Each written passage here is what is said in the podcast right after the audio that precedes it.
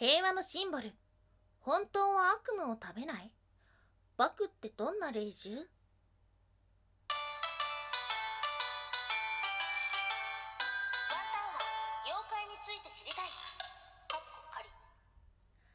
い、空飛ぶワンタンです。ワンタンは妖怪について知りたいカッコカリということで、この番組は普段キャラクター業界で働いているワンタンが日本におけるめちゃくちゃ面白いキャラクター妖怪についてサクサクっと紹介している番組です。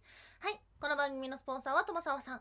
歴史とか世界遺産とかを語るラジオなど放送されています。詳細はツイッターにありますので、ぜひぜひ番組概要欄からチェックしてみてください。はい、ということで、早速ですが、ワンタンは最近、しょげてしまいました。っていうのもね、金曜日の夜から土曜日にかけて、めちゃくちゃ怖い夢を見たんですよ。はい。舞台は船の中。沈没する船の中でも浸水していて、ワンタン泳げないんで、ただでさえ怖いんですけど、そこになぜかゾンビがいて、もう、この世の終わりでした。もしかしたら、金曜ロードショーでタイタニックを見たからかもしれないんですけど、本当に怖かった。でね、夢の中でなんとなく意識はあったんですけど、そっから抜け出す方法が全然わかんなくて、えー、これ怖い夢だ、絶対夢だ、えー、どうしたらいいんだろうみたいな感じになっちゃってたんですよ。で、そしたらね、友達から LINE が来て、目を覚ますことに成功しました。夜中の2時40分。もう普段だったらブチギレ案件ですね。でも、君のおかげで悪夢から覚めることができたっていう風にね、お礼を言っておきました。はい、そんなワンタンなので、今日はね、夢にまつわる妖怪についてお話をしようと思っておりまして、まあ、悪夢を食べるというと、なんとなく、おー、バクっていう風に思いつきませんか？はい、今日はね、バクについてお話をしていこうと思うんですが、調べていくと分かった。バクってそもそも夢なんて食べないみたいだ。ほう、じゃあ一体どんなものなのかということで今日は3つに分けてお話をしていこうと思います。まず1つ目、バクではない。バクってどんな姿 ?2 つ目、悪夢を食べるのは日本の伝承？最後3つ目、バクが鉄を食べる理由と願い。はい、ということで、まず1つ目、バクではない。バクってどんな姿？ということですが、ま、この、今ね、バクって2つ並びましたが、日本の動物園にカタカナバクがいる場所があるのかな？ワンタンはね、見た、見たことないんですけど、うん。実際にいますね、バクって。アリクイみたいな姿で、四つ足で、で、ワンタンがパッと思いつくのは、あの、マレーバクっていう種類ですね。これキャラクターにもなっているので、なので見たことあるんですけども、この今日紹介をさせていただく中国の伝説上の生き物、漢字バクっていうのは全く違う生き物のようです。はい。ということで、まあ、今日は漢字バクについてお話をしていこうと思うんですが、やはり一般的なイメージとしては、人の夢を食べて生きている。うん。この夢っていうのは、将来の夢ではなくて睡眠中に見る夢のことですね。またですね悪夢を見た後にこの夢をバクにあげますっていう風に唱えると同じ夢は二度と見ないそうです。今度からやろうと思っています。まあ、現代におけるバクがキャラクター化する時っていうのはあの悪者のキャラクターとして登場していい夢を食べるっていう反転した設定のものもねたくさんいるのかななんていうふうに思いますが実は中国の爆伝説の中ではバクが夢を食べるなんていうことはないみたいなんです。うん。バクを絵に描くと邪気を払うとか屏風にバクが描かれていたとかそういうお話はあるんですけども夢を食べるっていうのは実は日本のお話みたいですね。その姿はいくつか言われていまして3つ紹介をしましょう。まず1つ目白い氷のよう。おーそして2つ目鼻は象。目はサイ尻尾は牛。足は虎。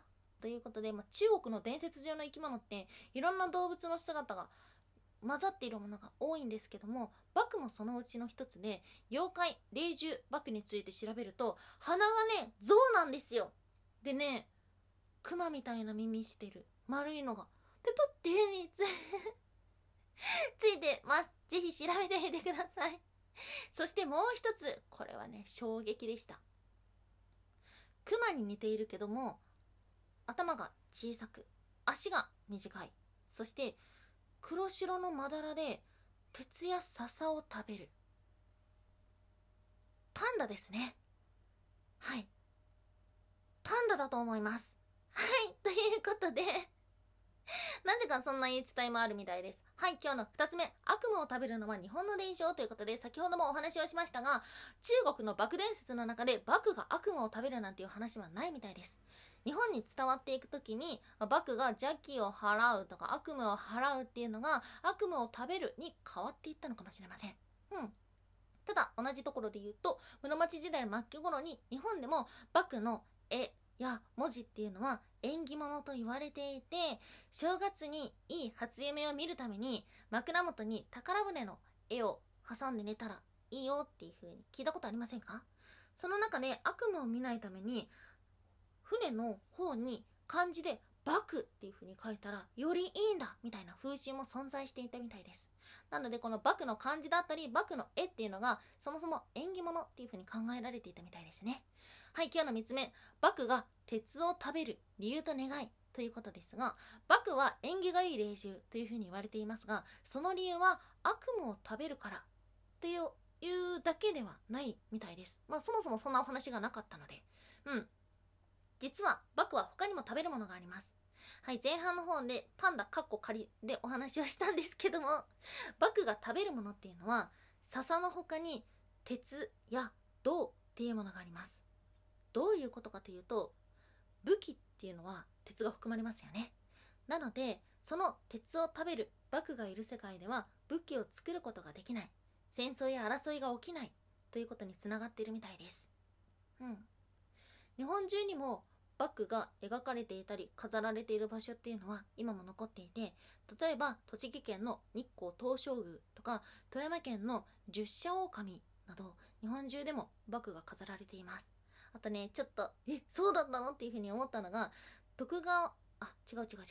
豊臣秀吉が使用していた枕っていうのも、幕の形をしていたみたいです。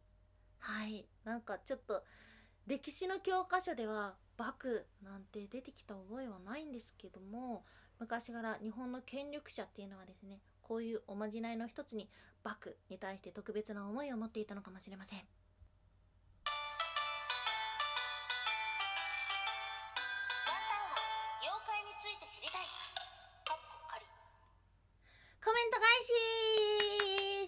久しぶりにコメントを返していくよ。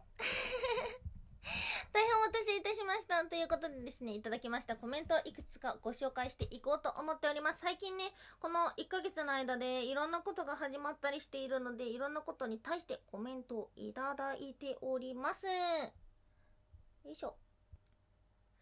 まずは、シンガーソングライターの2歳さんからドラゴンと竜の話、めっちゃ面白かったです。ということで、妖怪の話ですね。ありがとうございます。この話はね、ワンタンの中でもね、結構再生数も高い番組となっています。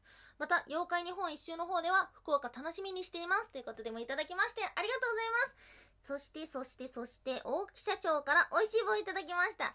もしゃもしゃもしゃもしゃもしゃ。もしゃもしゃもしゃもしゃもしゃ。もしゃもしゃもしゃもしゃ。はい、ありがとうございます。はい。そして、まつりさんは、ラジオトーククラファーの方でいただきました。目標達成おめでとうございます。さらに、大きな目標に向かって突き進むワンタンさんをこれからも応援し続けます。プロモーションビデオ楽しみです。ということでありがとうございます。ラジオトーククラファー、ワンタンは鎌倉に行きたいということで、目標にしていたスコアを大幅に超えることになりまして、今ね、着々と鎌倉に行く準備をしております。ちょっとこうした時期なので、周りに配慮しながらで少しこうしてお時間をいただいてしまっておりますますが、最後までぜひぜひよろしくお願いいたします。そして同じくともさんもラジオトーククラファンのところでいただきました。やりきりましたね。あとはいざ鎌倉ですね。楽しい2ヶ月間でした。ありがとうございました。私も伝わるように伝えたいと思います。ワンタンさんのことはずっと応援しています。お疲れ様でした。ということで。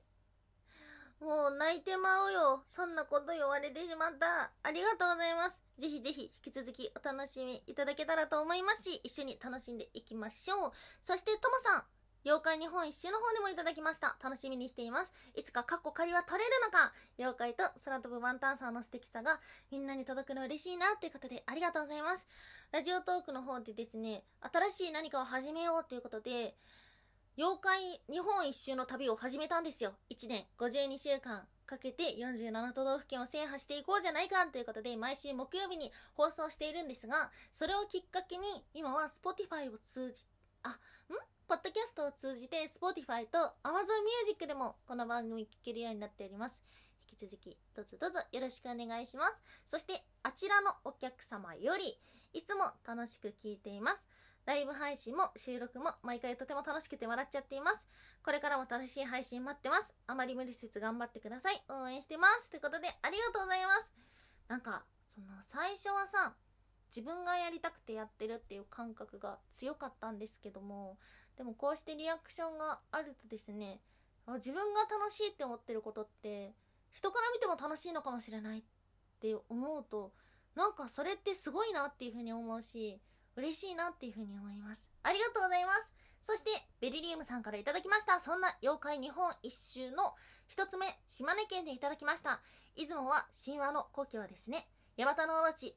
先でやられるのは子供と似てますね。ほう。三種の神器のうちの、と、雨の村、雲の剣だけ、そのの伝承由来なのも面白いですね。鉄器と古代史はとても密接な関係なんですね。ということでありがとうございます。島根県神話といえばヤマタノオロチということで調べていましたが、調べていくとね、その土地の文化っていうのが見えてきましたね。その正体は、タタラ製鉄の文化そのものだったのではないか、というようなことをお話をさせていただきました。いやー、こうしてね、毎週毎週、台本を作ったり、自分で調べたりしていて、正直、ちょっと大変なこともあるんですけども、一つ一つ、それで知ることが増えていく、とっても楽しいなっていうふうに思います。はい。そんなワンタンのことを知っていただきまして、ありがとうございます。そして引き続き、どうぞよろしくお願いいたします。はい。ということで、お聞きいただきましてありがとうございました。以上、空飛ぶワンタンでした。